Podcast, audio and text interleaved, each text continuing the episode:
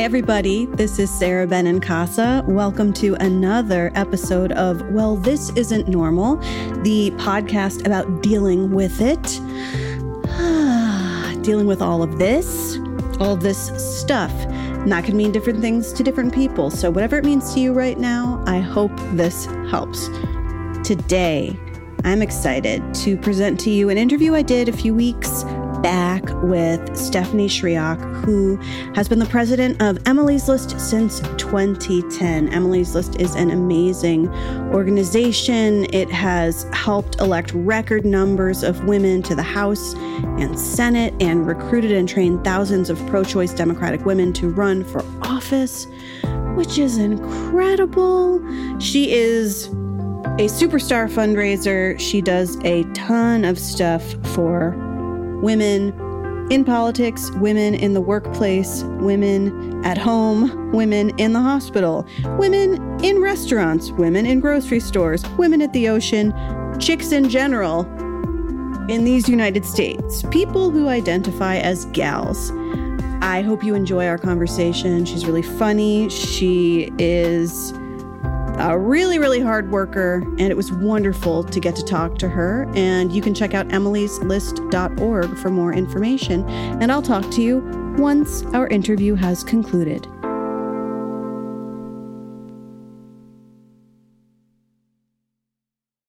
Hello, well, this isn't normal, friends. uh, I am here with Stephanie Schriock, the president of Emily's List, which I am a big fan of. Yes, you know. Thank you. Thank you so much for having me. Oh, and, so- and this isn't normal. No, this is not generally how we would chat. Uh, I got to see you speak in person at the Emily's List event in LA recently, and we've had a few people who were at that event supporting the nation's largest uh, organization devoted to electing pro choice Democrat women up and down the ballot. Um, Sebastian Roche was has done the podcast. Alicia Hanna has done the podcast. Roxane Gay has done the podcast. Uh, Ingrid Haas has done the podcast. So these are di- different people in the arts who are really creative, and and I'm so glad to have you here. This is exciting. This is great. Well, I'm so glad you had all of them, and just you know it takes everybody. We know this work is hard and that is just so cool that you've had them all on. Thank you. That's so cool. Of course. And we and we got to make connections. Like like i didn't know that Roxanne is a big general hospital fan and sebastian plays jerry jacks on general hospital. He's also on supernatural and he's on right. woman and man in the high castle. He's on like a million things but i didn't know that.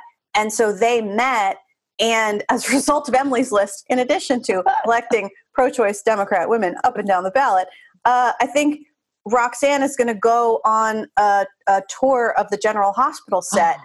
as soon as we're allowed to. as soon as you, right, as soon as you can actually go to something like that. Yeah, yeah, yeah. yeah. That is awesome. That's that's, that's, that's the that's only important thing. That's electing, the only important thing, Emily. Yeah, electing does. Democratic women and bringing people together to do crazy things. Some would argue electing Democratic women is a crazy thing. It's crazy and wild. Fine. In a, yeah. it's crazy, sexy, cool. that's, that's exactly right. When did you get involved? Like, did you join Emily's List as the president, or did you hold a different position in the organization first? No. So I I came in uh, a little over 10 years ago. So I've been oh, wow. okay. 10 years. Uh, but I followed the founder uh, who had been the president for 25 years. So we're actually celebrating our 35th anniversary this year. Oh my God. Which happy us. We were going to have a big conference and a big gala and all the wonderful things on May 4th. Not happening. so we're so we are um we're like happy birthday to emily's list. Correct. And people a lot of people oh. think that the founder's name was emily but that is not true also. That is not true. Um the, the founder's name is ellen ellen malcolm um, who in her own right is a badass amazing woman who came up with this concept uh, back in 1985 and her basically her girlfriends got together and were like we keep losing. We can't like we're just not none of the women are winning and getting any support and so they started it and of course they had to come up with a name and I this as the story goes, it was really hard to come up with something. And then one day, uh, Ellen and a friend of hers, uh, Lael Stegall, who unfortunately is no longer with us, were like bouncing back and forth. And they're like, oh, it should be early money because we need to be early money, early support, early. And Ellen's like, Emily, early money is like yeast. And the time when we're all making, well, apparently everyone else is doing sourdough bread and stuff, this feels extremely relevant. Right. It is. Like the baking's coming in. What, 10 years ago, when I, I at the time, I was departing um, Senator Jon Tester's staff. He was he is, he is the U.S. senator from Montana, and I was his chief of staff. And and if anybody knows Jon Tester, you should look him up. He's an amazing guy. But he is like he oozes like masculinity. Like he's a big farmer and he's got like a flat top and fingers and he's super smart and I adore him. So of course I would go to Emily's list from Jon Tester. Like it was just like very funny connection.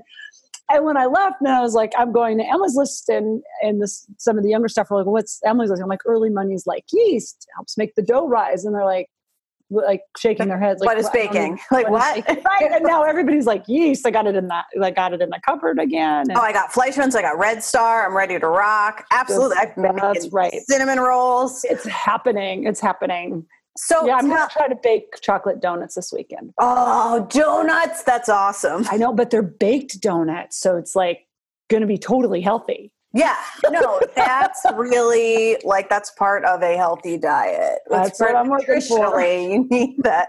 Well, so Emily's, I know you you have to do this spiel a million times a day, but for folks who don't know what Emily's list is, we've established that it works to um, that you and, and the organization work to elect pro choice Democrat women. And I will often say from the school board on up, um, just as sort of like a way of, because that's a shorthand for it.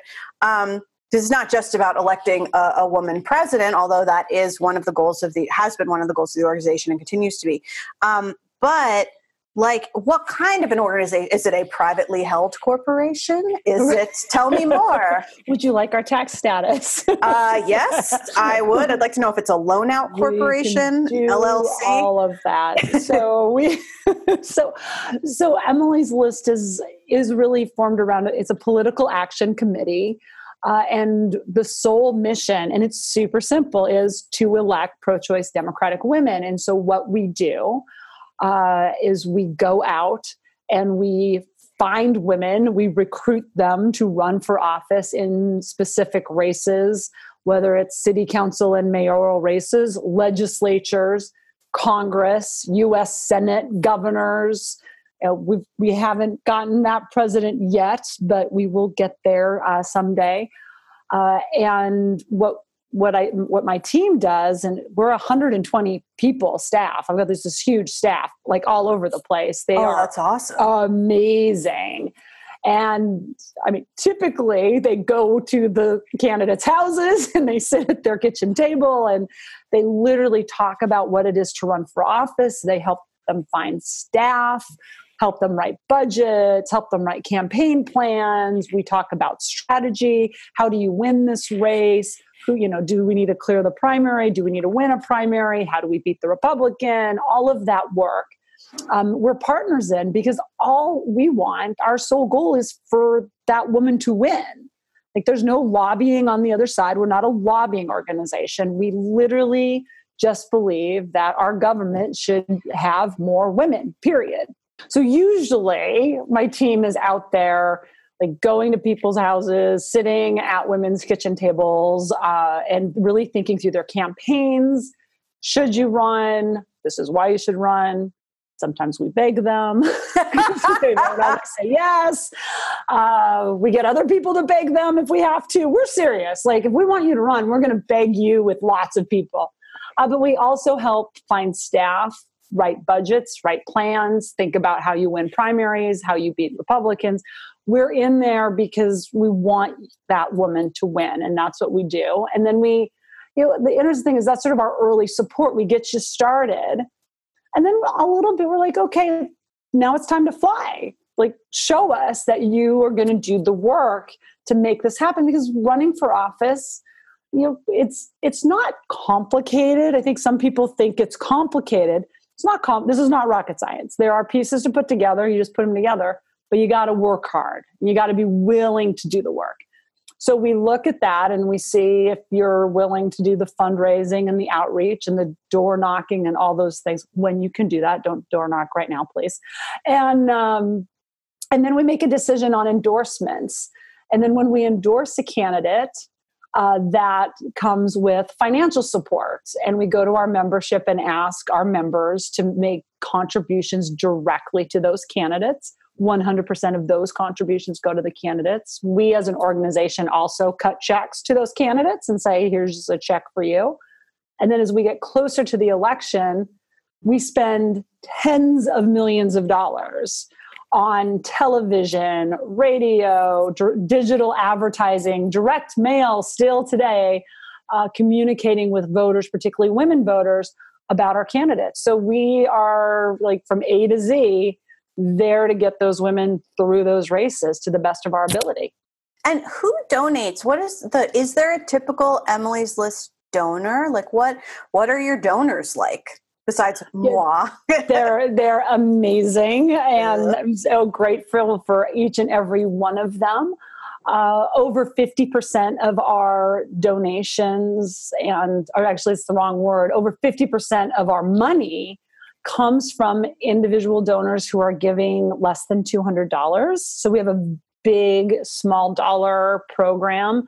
Uh, so those are digital through digital um, gifts. So you can go on emilyslist.org and and sign up and make a contribution or make a sustaining contribution. And that's awesome, Stephanie. We talk a lot so on this on this program.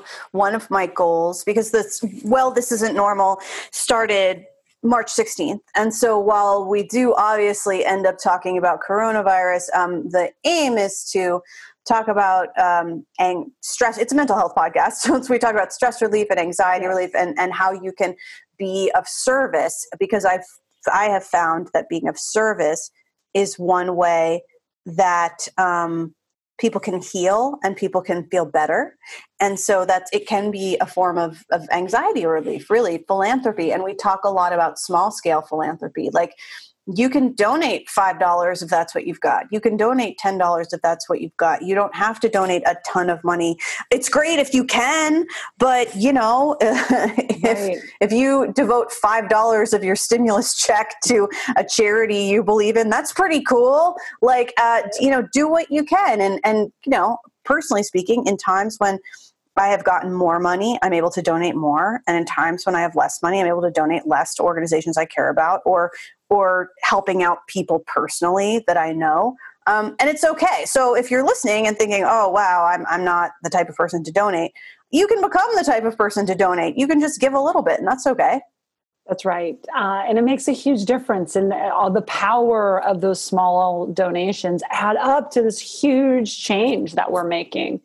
Um, and the other thing that you can do, and one of the, my favorite things, I still do this and I run the organization, but I still go to the website and just read the stories about these women who are so brave, who are willing to put their name on the ballot uh, in an environment where they're going to get followed, with cameras and they're going to get you know there's going to be social media trolls around them all the time and they don't care because they want to serve their community and they fight so hard and you read these bios and their backgrounds and you're just like you're going to fall in love with these women. They're just so cool.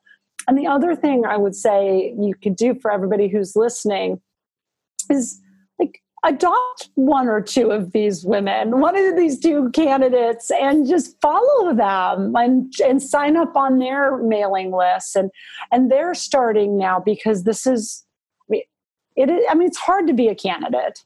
Like I'm going to say, campaigns are not super complicated, but they're a lot of work.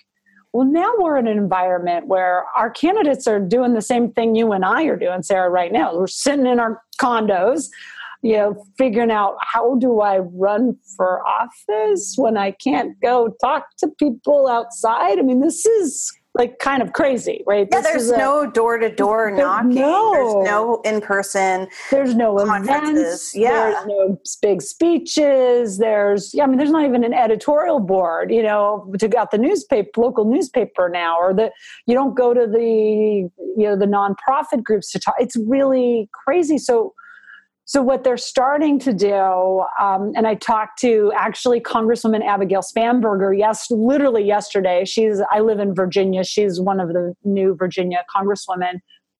And they're doing uh, a lot more of just bringing in volunteers on whether it's Zoom or a house party or some piece of you know technology to talk to each other, um, just for community.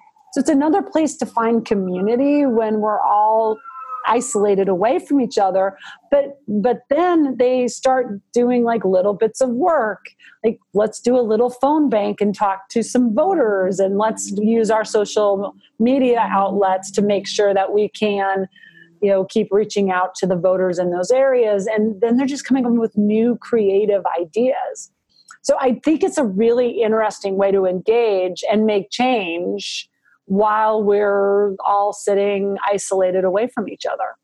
Tell me more about how I can get involved with people or excuse me with with helping to elect candidates in my own say um, congressional district my own school board district like can emily's list serve as a place where i and our listeners can learn more about like hyper local stuff yeah, abs- absolutely. I mean, we um, we have a, a, section on the website uh, where you can put in your zip code, and it will lay out.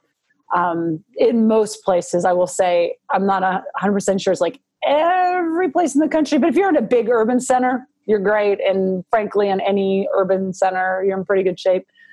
I was going to say in like Wibaux County of Montana, you might not be in there. So I apologize to my brothers and sisters in Montana. I'm, I'm a Montanan. So we're working on it get it all done. Um, but they, uh, you can go in there and see, you know, who all of the, or what all the offices are.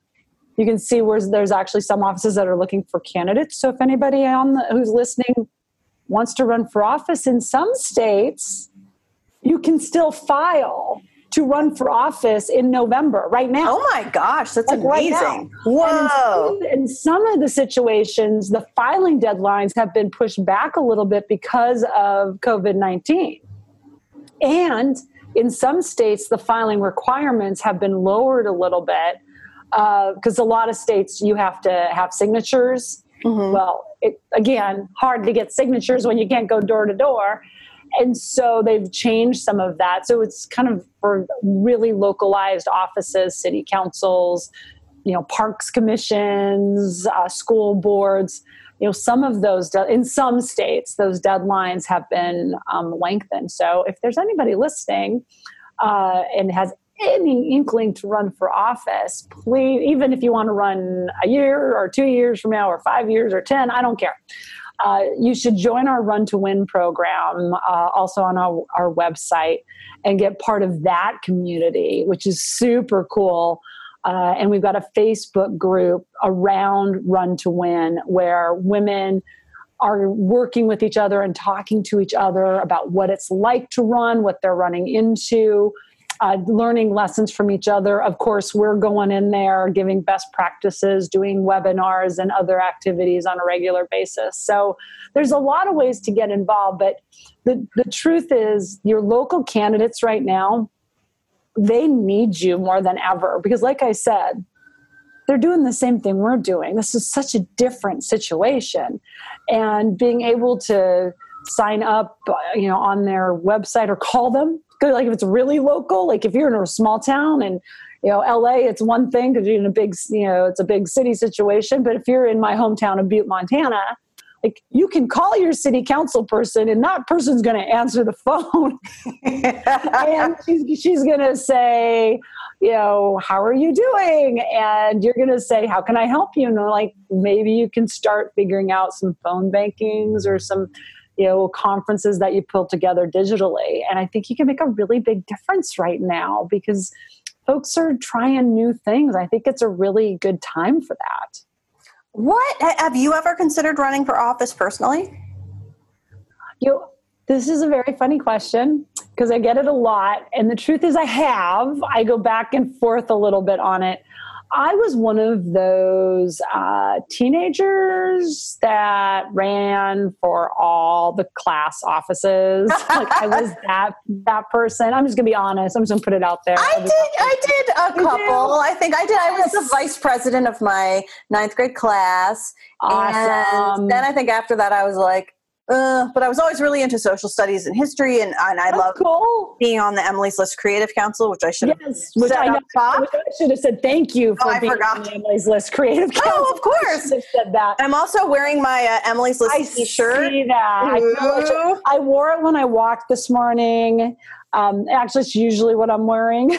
also have sweatshirts now. We got all kinds. Ooh, you got to wear that swag really good stuff. It's really but, good stuff. so you were a teen candidate, but you are I was not a teen an adult candidate. candidate. I, am not an, I haven't been an adult candidate, but what I tell everybody is no one should say never. And that means me too. Like no one should, you never know when you're going to be called to serve in your community. And everybody should be open to that, period. I really think that's important. You know, so for thus far in my life, I feel that I am in the right place to do the best good, which is like back up super awesome women who are willing to put their name on the ballot and do everything I can. And and maybe later in life some something else changes. But for right now I'm just I kind of have like the best job in politics because I get to work with the most amazing women you can um, you like imagine. They're so cool. How do you manage as the as the president of this organization how do you manage the reality of the fact that, you know, pro choice Democrat women can really encompass a spectrum. And there are women who, um, you know, uh, identify as pro choice who uh, believe in um, specific restrictions around the the right to choose to have an abortion, and um, they they can have very different ideas about what that is, right? And they can also uh, just because you're a pro-choice Democrat, I mean, you know, the Democrats are a, a big tent party, and which is one reason why um, I think there is often argument and dissent because uh, you know we allow for critical thinking within our party, which is exciting.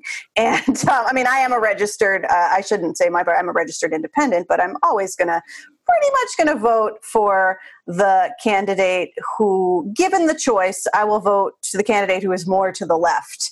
If I've got three choices, I'm probably going to go with the one who I think is um, the pragmatic progressive, which is how I felt that, yep. that Elizabeth Warren was. You know, I really like that. She was a progressive with wonderful ideas and great plans to implement them. And, and that's true regardless of, of their gender or sexuality or cultural background or what have you, for me personally. But, um, you know, with the Democratic Party, since it's not a monolith, since it's not just, um, you know, sort of like toeing the white supremacist line that we see um, on the side of the GOP. Like, uh, you like, got a lot of diversity. Anti-science. Yeah. Even any of this. Don't exactly. want to talk about it. People over there. Yeah, and then you've got because you've got like an AOC. You've got a, a Representative uh, Pelosi. You've got a, a you know. Um, there's a million different examples. This is just you've got Stacey Abrams. You've got like these are not people who's who have a, a, a monolithic position. So I'm wondering, as an organization, what it's like for you all to decide, like, okay, how are we going to endorse? How's this going to go? Because you might conceivably have a couple of pro-choice women Democrat candidates who potentially are going for the same thing, and you got to oh, make yeah. a choice, like who's more in line with our policies. It just I've always wondered about that because I feel like it must be difficult sometimes. Yeah, well, and I I will say it is a growing challenge and opportunity. Does if that if that makes sense? Because for my gosh, well over 25 years, it hardly ever happened that there were more than one woman running against each other. In fact, oh yeah, you guys have created your own problem. Oh yeah, for sure. this is all on us. It really, I mean, it's it's it's a, it is our success, which is what I felt the entire presidential primary this year. Yeah. I was like, great, I love all of you. We literally like have been with Amy Klobuchar and Elizabeth Warren and Kamala Harris and Kirsten Gillibrand since the beginning of their careers.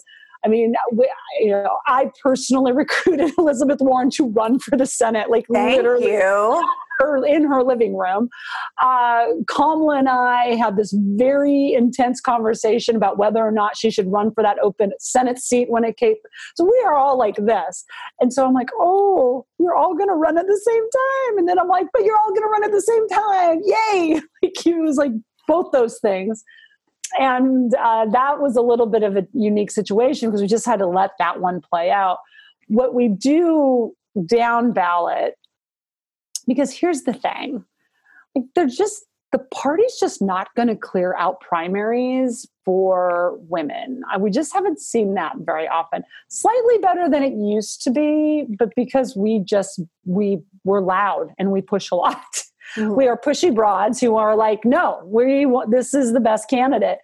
But there's a lot of primaries, and so we have to make some really tough decisions. And sometimes uh, we look and like if it looks like there's going to be a woman, no matter what happens, like it's like just three really fabulous women and no man in the mix at all. We'll just let it play out. We, we will just let it go um, because our goal is not like we really want as many diverse perspectives of women in office. And I think that Emily's list is, is you're one of the not you not you personally, but uh, the organization is is one of the single largest uh, providers of funding for pro-choice women Democrats of color who are running, right? We are. We That's are. awesome. Uh, and particularly because where we really want to get involved are these you know these seats that it used to be seats that were drawn gerrymandered seats that were very specifically drawn for communities of color and we're like well we're going to go in the primary and we're going to make sure she mm-hmm. wins whoever she is uh, and so then you get women like uh, African American Congresswoman Gwen Moore up in Wisconsin. We spent a huge amount in her primary years and years ago, or Terri Sewell down in Alabama, the same thing. But now, what we're really trying to do is break the mindset that there has to be a specific district for a community. Like, you know, Stacey Abrams, who should be governor of Georgia, mm-hmm. is going to be governor of Georgia because she is the most uh, prepared, ready, experienced, smart, talented person. And if they hadn't have stolen the election, she'd be governor. Of oh, the people of Georgia deserve better and uh, and wanted better, and but what's so they would be safer. That, oh my gosh! And yes, and the governor down there is a disaster. But what what we what we know, what we want people to think of is, you know, and Barack Obama, thank you for sort of proving this out it, we need more diverse voices in every community and it's not just like white people can represent white people and black people should represent black people and let you know Latin. Yeah, it doesn't have to be matchy matchy. No, it doesn't at all. It's, not an Easter it's suit, not, although they're cute. Yeah, they yeah right. You know, love a cute really, pantsuit, but that's not life. Really, that's right. and we had to break people out of that mindset. And so in 2018, we went in really big behind women like Lucy McBath uh, in Georgia, who's now in Congress in a district that is, you know, would not be by any means considered a minority majority district was the term that they used to use, and and Lauren Underwood, who's African American Congresswoman in Illinois, in a district that no one ever would have pondered an African American winning in that district. And we're like, why? What does that matter? Like, she's the best person to be the member of Congress in that district. And it doesn't matter what the demographics entirely are. It's like she should be the person because she's wickedly smart. And and uh, we were able to get behind her and get her through that general election. It's not an easy district. She's got a tough reelection. We were going to make sure she stays there because she's so good. But we want to be like, hey, it doesn't matter. Like, it doesn't matter what your race is. You can run anywhere. And we've got to, like, this is what ties us together. But what's also beautiful about that is then you get different perspectives in. And then, so to your earlier point, is you know, we don't have a big policy agenda because we believe that when you get diverse voices of women of all backgrounds at the table, that's when you get the best policies for the community. And we are so far from that until we get, you know, I mean, at least 50% of the table. I mean, I think we should make up for some lost time and maybe look at 60, 70, 80% of the tables. uh, that would be great. That would be, why not? I mean, the men have had 100% for a long time, and now they have like 75% in a bunch of places. It's ridiculous. Like, th- this should happen. And every time we add another different voice, the entire debate changes for the better. And that's what we have to do. Did you see the? I mean, it was a, a beautiful a beautiful uh, tableau, a mosaic of lady leader faces, and it was an opinion piece. And I don't remember what newspaper it was in. It just ran yesterday, or the day before, um, online. That was like, uh, what do these countries that are doing a really great job managing coronavirus response have in common? And it was all these women who are charged, whether they're prime minister or president, or simply like sort of the czar guru, if you will, the, the, the person in charge of the response um, and it was this very diverse array of ladies. Did you see that? Let, I that did. Article? Oh, you bet I did. Oh, I sent it to like three people, and then I post. I think I posted it, or I'm posting it, right? And it's amazing. It's like it's like boom, boom. I'm like, huh, surprise. And like, why do you Honestly, think what's, that's what's going on right now in the United States? Oh yeah, like Governor Cuomo, who is out there every day and hey, doing a great job. I like go Governor Cuomo, uh, but Governor Laura Kelly in Kansas, who I who I actually had a chance to talk to briefly this week, like what she's done to keep the numbers down in Kansas of coronavirus, and if you compare it to the other the rest of the region, like she's doing a phenomenal job. She was the first governor in the nation to close the, the entire public school system down Ooh, that's but here's awesome. the thing that's, about that's Laura tough. Kelly. It's tough to that's be the tough. first. And you, it was tough to be the first. And she got a lot of hell for it, right? I mean, she really had to fight, but she was right to do it. And because she's made all these changes, including having to go to the Kansas Supreme Court last weekend because there was a big push by the Republicans in the legislature to open up churches for Easter. And you know hey, I, I understand that people want to be in community on easter. I, I respect that. But you've got to be you got to be safe. And she's like we can't do it. People are going to die. And that is not what we want. And she had to take, go to the supreme court the kansas supreme court and hmm. she won good because you know what i mean i people because we have it so these women governors are really rocking it right now but they never pound their chest they just like roll up their sleeves and do their work. Well, that's, that's what I think we're trained and that's what we are trained and socialized to do as women. And that's one reason why I love being involved with Emily's List and why I believe in it. Because if people say, well, what, you just want a woman to be in, to be in there, shouldn't be the most qualified person. And it's like, yeah, uh, most of the time, the most qualified person is a woman. And you know why?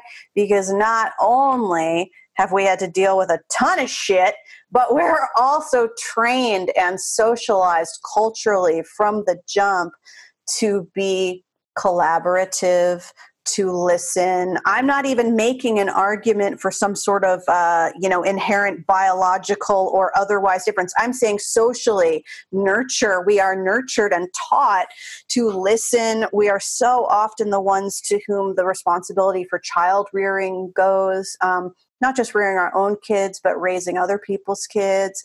So for me, uh, you know, when you take that sort of that messaging and the overculture that we all absorb, and then you add on top of it um, a hard worker who's whip smart uh, and and an interesting array of life experiences, like and a genuine desire to serve. That's probably going to be a great candidate. That's right.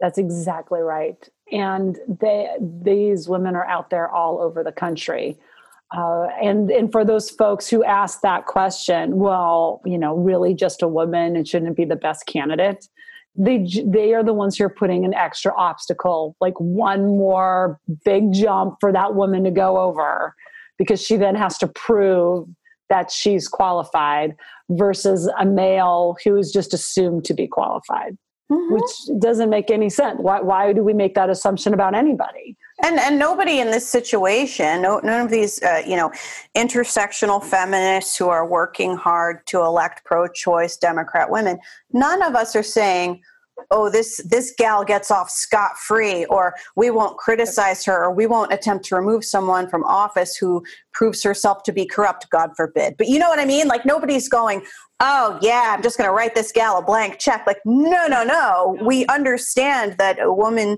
who is elected is probably going to be held to an even higher standard than uh, a gentleman they always are. And and the reason I mean if Emily's list wouldn't need to exist if this was completely evened out and fair and equal and no problems. I mean we wouldn't that like yay, someday maybe we don't have to exist. But but the truth of it is that um, our our candidates so often have to overcome uh, all of the just built-in misogyny that is that's in our culture right that we're all dealing with in all yeah. different kinds of sort of ways. We all absorb and, it sometimes even you know i and, and perpetrate it without meaning to. Oh exactly. It's like it's not just like men are saying this about oh women. my god. Women say this about women because it's just it's it's just it's in us. It's stewed in us from early on and we have to fight against it. And i mean i just think about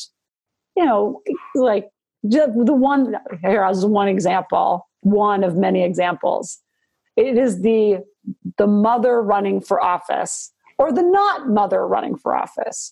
So we've got women who have small children, yes, younger children, I should say, not small children, younger children. I'm sure they're average height. But, sorry, tall, I didn't get tall, tall short, children, whatever children, young, younger children, uh, and they get asked by all sorts of people who are going to who's going to take care of your kids if you win well, who do you think takes care of my kids now? And I work full time, and know, uh, questions a, a, man would never get. And then, so there's that, Rob, and they and they fight through it, and it's okay, and and they still win. But then you've got the young women who are running for office who don't have children, and are asked, "Well, what? Why? Why don't you have children?" And what's going to happen? Like how they mommy track lawyers. Well, what's going to happen when right. oh, you decide to have children and you're not going to have time for all this work? Right. Then. It's, like damned if you do, damned if you don't. Yeah, like, it's so weird. Win. And and the truth is, they just fight through it. And folks are like, "Well, how are we going to change that?" I was like, "We're just going to change it by keep winning." And keep having great Emily's List role models all, all over the country who are showing the next generations of women and men of both who need to learn new cultural norms that you can be a mom with young kids and a governor. You just like you can be a man and a president with young kids. Mm-hmm.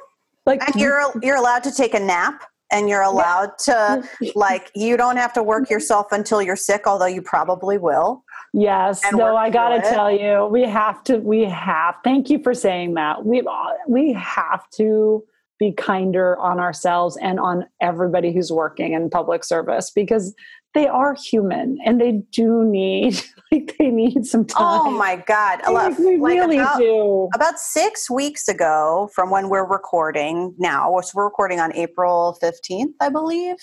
It's not tax day for me. Nope. um, nope. but one, uh, one, thing we all got. Hooray! Um, but I was maybe six weeks ago, or maybe it was eight weeks ago, that Governor Phil Murphy of my beloved home state of New Jersey had a partial nephrectomy. He had a yes. partial kidney removal and then, like three days later, my dude was out there um, directing the coronavirus response at a very early stage. Jersey was Jersey. Thank God, I'm so relieved that my family lives there and that I live in California. Um, most of the time, it's because distance makes the heart grow fonder, and 2,800 miles sets a boundary. Um, but I also love them. I usually go home seven times a year, but not this time. But but No. with Governor Murphy, I was like, you know, I'm like, I was say, think, saying to myself, like, you know, Sara. The dude knows what he's up to, but I'm like, he just had part of a kidney removed, and he's like already doing stuff for this pandemic response, which at the time it seemed like it was going to be a big deal, but not as big deal as it's been. And I was like, is he going to slow his roll there? Like I got genuinely concerned, but that's what that's what people who live to serve this country do. And sometimes I'm like, Or usually, take a rest. Usually, Usually. and I want Usually. to take a little bit of a rest. Yeah. No, unless you're Donald Trump, and then you play golf all the time. Yeah, and then I you're realize like- are exceptions. You're like, fuck it, people will die. I'm fine with that. I'm just And, going like, to play another round of golf. What's one more round of golf? That's what I do. I, mean, I got I get very maternal when I see uh, you know leaders I admire working really hard. I'm always like, well, I just really hope that AOC takes a nap sometimes. And I I, know it's true. I, I feel. I mean, that is part of uh, sort of the Emily's List world. You know, we're usually on the road all the time, seeing candidates and elected officials, and and now we're on the phones and and doing the same thing as everybody else. But one of the things I've noticed that's really changed, and I've I've started making a lot of these calls now too, is just like checking in with our That's elected really officials, and I'm like, hey you know everything going okay? I mean i was i, I was chatting with uh, congresswoman Sharice davids uh, who is out of kansas. Uh, she uh, represents uh, gets kansas too i hope i have the number right. Um, she's my father's congresswoman by chance because he lives there now. And i said to her i'm like "Wh- how are you been and she goes right into like i just had a virtual town hall with a small business and they're trying to like trying to get through the sba the small business administration these loans aren't like working out the way we need them to be and we got to get them she's like boom and i just she was like boom, boom. i'm like great Sharice. How are you doing? I was like, like, like uh, are you are you resting? Are you sleeping? Uh, are you exercising? She loves to exercise. She used to be an MMA fighter. oh my know god, that's so Oh, yeah. cool. super cool and Well, kind of that's- scary at the same time. But Which I super love cool. in a Like, she woman. could take, yeah, she could take me down. Like, like I'm five ten and she's not. She's like quite a bit shorter, and I'm pretty sure she could take me. Like I have no doubts. Like she's just taking at the knees, it'd be out. Um, but it is but it is like when you're But talking gotta candidates you're ta- you're talking to a lot of hardworking um, broadly speaking type a individuals who are going to click into like work work work work work people who have worked their way through you know everything from people who dealt with a lot of childhood trauma and the response was to just plow ahead and work to people who are just naturally inclined to work work work. And sometimes and i mean i speak in my own not that i'm a candidate but from experience um, leaning into work is wonderful but we do have to force ourselves to like leave the phone at your desk when you go pee like do that. You know also get up to use the bathroom. Drink a lot of water. Yes. these are important. I'm very worried about everyone's urinary tract right now. Uh, regardless of gender drink enough water i get worried So you're the reason there's a toilet paper shortage. correct you're like water, and water, water. I have so much Buy cranberry juice in this house. No sugar added. I'm very concerned about the people. But you know, it's those things. It's like um, I made myself sick in 2016 and wasn't able to fly to the D- the the Democratic National Convention in Philly, which is fine because it's really hot and humid. But I was going to help out with a couple different things. Some Emily's listening, some other things. yeah. But um, I drank so much coffee that I'll just be TMI. It's fine. I was like, what is this weird sensation that in my life I've never experienced at the age of 35? And all these people were like, dude, you have a UTI. And I was like, that's Oh, yeah. impossible. I haven't had sexual relations. And they were like, no, no, you can get it from other things. And I was like, no, you can't. And then I called a doctor and he was like, Sara, uh, drinking water. he asked me how much water do you drink every day? And I said, uh, and he said, and how much coffee do you drink? And I said, like four cups of cold brew. And he was like, does that mean six? And I was like, yes, sir. And then he said, do you put sugar in it? And I was like, uh, yes. And he said, do you get up and exercise during the day? And I said, no. And he said, um, you know, and I explained the symptoms, and he said, uh, "I I would say that I think it's wonderful that you want to go to Philadelphia tomorrow morning, but I believe that you're going to be extremely uncomfortable and I would suggest staying home. And I was like, What? And he was like, Yeah. And see, you didn't know you were going to get a nice TMI UTI well, update, Stephanie. We at Emily's list, so we. I mean, like, so you get to hear all the stuff. A lot of this stuff happens. It's all it's all okay, and it that's what was so instructive. I was like, "What?" the ground, and your body get, will give out, and yeah, be really, really careful about that stuff. And I, you know, I am a stress eater. Mm-hmm, me too. I have to really, really stay on top of that. And I, I had this running joke. Like I was like, oh my gosh, I have to get rid of this Trump 20 that I gained 17. The only problem was on a Hillary 15. So I, honestly, that's the truth. Like I've gained that much weight in two year period because I campaigned nonstop like you did for for Hillary and all the Democrats in 16 and I gained all this weight. And then Trump came and I was like, well, get me another bottle of wine and a pizza because I don't, you know, this is a mess. And then finally I was like, I need to be like, put your mask on first before you help others. Like I have got to get in better shape. And, and I, my um, hypoglycemia came roaring back, like, because I was just doing so much sugar sugar, sugar, sugar. So, uh, you know, after after Trump got elected was the first time I ever went and really worked with a nutritionist because I was like waking up wanting to throw up, and my doctor was like, "Listen." You know, you will go to a pre-diabetic state, at, like many people in your family have, unless you make some dietary changes. And it wasn't even about like, you know, changing my size or anything. The doctor didn't, thank God, the doctor didn't say anything about that. They just were like, look, yeah. let's look at your family history you're under stress. You know, I work full time and was volunteering in different things. And they were like, um, you need to learn how to eat a vegetable. So that was a very instructive to 2016 through 2017, through 2018, a very yeah. instructive time in dealing with one's I health. I mean, yes. I don't thank Donald Trump for anything. Mm. Uh, but I don't know that I would have gotten sober if I hadn't had such a reason to drink from stress horribly. I would have oh. eventually. I would have eventually. Yeah, would have happened yeah. to that. Would have been on that journey. Give him that. Let's not, not give him that. No. But, you know, uh, I'm not going to give him that. But, and thank God for having, you know, a compu- community of sober friends to help me through all kinds of situations. But, like, we can, like, go to, you know, we reach for the most, whatever our thing is, whatever our most, um, whatever the thing is that that helps us numb out or lights up our pleasure centers. We right. reach for and so for some people you know sometimes it's been for me it's been a credit card. It's been shopping. It's been and i'm, and I'm wondering like so for you obviously emily's list rocks emily's emilyslist.org please go and send the money. But for you personally this very busy job you become the face of the organization all the time.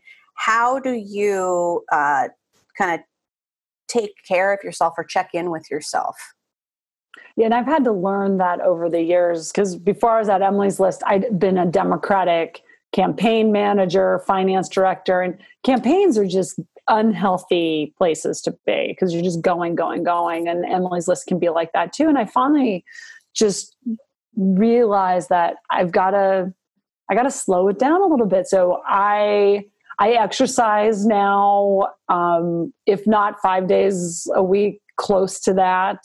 I love to walk. I love to be outside. I mean, I grew up in Montana. I want to be outside all the time. You grew up uh, a big sky country and you're in Virginia, which is beautiful, is but beautiful. you're not in rural Virginia. You're No, yeah. but I'll drive out and hit the Shenandoahs every once in a while and go, you know, go out and be happy. I miss the nature. I need the nature. I mean, sometimes I, used, I just need to be by the river, like, and just hear the water.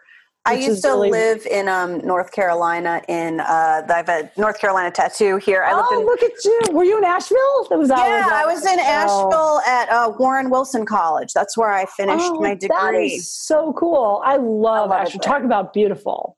It's just awesome. I miss oh. like the Blue Ridge Mountains. I miss the Smokies. I mean, the Shan- Virginia's gorgeous. Like It's really special. So being outside yeah. and in nature is obviously that helps for, for me. That's really good. I have definitely. I am much more mindful of, of the eating and you know the vegetables. Thankfully, I like vegetables. My problem good. isn't so much what I eat; it is volume. Mm-hmm. I yeah. eat all the time. I and I can eat a lot of food. Like I'm just going to tell you, like and as Americans, we're trained. Another example: women are trained to take care of people. Americans are trained to have big portion sizes. Like our oh my god! I mean, not even going to Cheesecake Factory where it's over the top, uh, oh, or yeah. Cracker Barrel, another one of our finest establishments that I enjoy.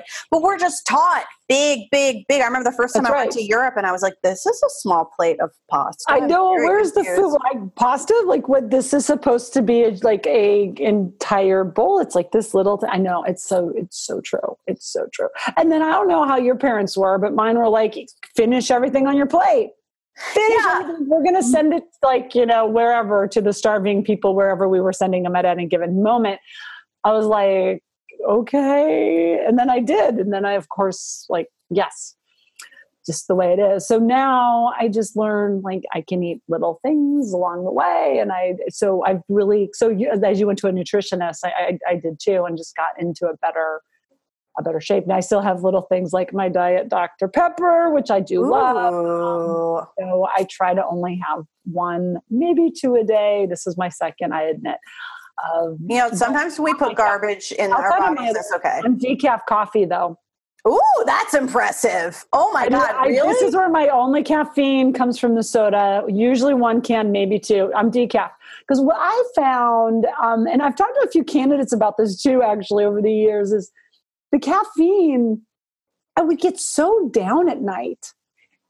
I'd like drink caffeine all day and then I'd stop and, you know, I'd, I'd slow down and then I would just be like blue and sad and and I couldn't figure out what was going on. And then I got I a couple years ago uh, got the flu, not just the regular flu. Right. Uh, which the regular flu. Hey, shout out to the regular flu for being awful and killing lots of people. Not yeah, as many as coronavirus uh, or COVID nineteen, cool. but still, the flu bad sucks. News. Yeah, flu's bad. Flu's bad. And I quit drinking anything that week because I was sick. And then, so I was like, oh, I might as well just quit drinking coffee and caffeine. And I'm so much better at night. It was That's the caffeine. Awesome. Yeah, because you were it's crashing. Yes. It is a powerful, it is a powerful thing, and we can use it medicinally. Like I, I find it genuinely helps me some some mornings excuse me um, it genuinely helps me some mornings especially if i'm feeling a little depressed. Like i take my prozac i do my therapy all that stuff. I've started dancing. Ryan heffington does oh, dance parties on instagram live. Ryan heffington. really so good. I resisted I resisted because I'm I have a lot of embarrassment and shame and fear around dancing and oh. other things. But then I was like, wait, so I nobody is it's just him. It's not like a Zoom meeting and everybody was like, yeah, yeah, it's just him and then you did and it's so fun and silly. It's That's really like playful. Hilarious. And so I do those things. Is he like teaching dancing or is it like it's really just dancing? Oh, he teaches you very basic moves and then oh, he need that because I don't so I don't fun. have any. It's really fun and he like takes you through it and then he at a certain point, he always makes you grab a prop and pretend that you are on stage singing.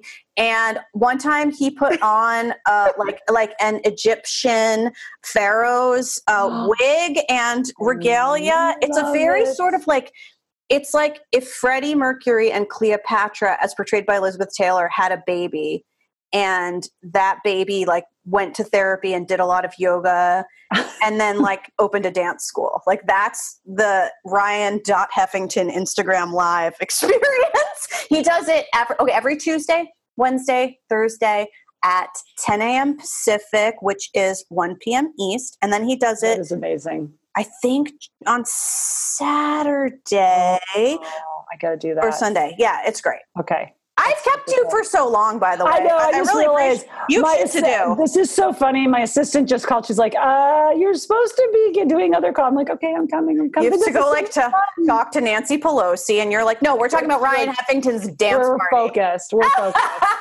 well, Stephanie Schriock, where can the people go to uh, to follow you on the internet and to learn more about Emily's List? Is good. We'll go emilyslist.org, um, sign up, uh, join our join our membership. If you can give a little bit of money, awesome. Uh, adopt a candidate or two. Like, check them out. They're amazing. You're going to love them. You can follow them. Uh, I'm at Schriock one on on Twitter, and all of those wonderful thing, wonderful things are on the website too. Um, but join this crazy family of ours. We are five million strong and growing, and we really do believe that we're we are completely changing not just politics but culture in this country, and it's going to take a lot of work. But every win we take, every, every office, one more role model comes in, particularly of a diver, diverse woman with a diverse story, uh, changes everything. So join us, and we will continue to make change together. Oh yeah, and folks, uh, folks, regardless of gender, are welcome to the party. I forgot another another one of our guests, Rob Belushi, was also at the Emily's List event in in Los Angeles. So you know, and hopefully we'll all be able to do that again in next year. We will. I think by then We're gonna do we it. will. I have faith. I have faith. I have faith that it's going to work out. In the meantime, we're going to be wearing very beautiful uh, face masks and social distancing. Stephanie Schriock, thank you so much for all this You time. bet. Thank you. Thank you again for everything that you're doing. Stay well, stay healthy, stay centered, and we'll do this again sometime.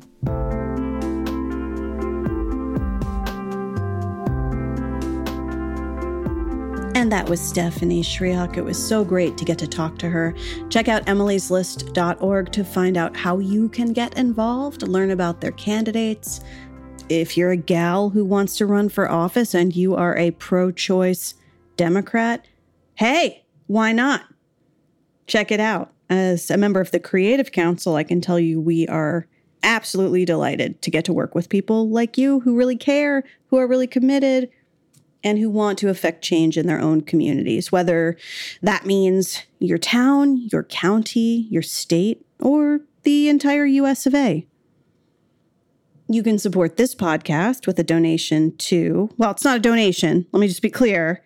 It's, you can't write it off of your taxes, but it's for as little as a dollar a month. So, hey, it's a subscription to patreon.com slash Sara Benincasa. You will get the weekly newsletter Serotonin, full of self care and entertainment tips, recommendations. There is an Agony Auntie Sara advice column there. You can message me privately as a Patreon member and ask an advice question, and I will answer you in the weekly newsletter without revealing any private details about you. And hopefully, you know, hopefully the answer will help not just you, but other people who may be going through the same thing. So patreon.com slash Sara Benincasa. Let's take a deep breath together. okay, let's take a slower deep breath together. Inhale and exhale. I am working on my next young adult book proposal.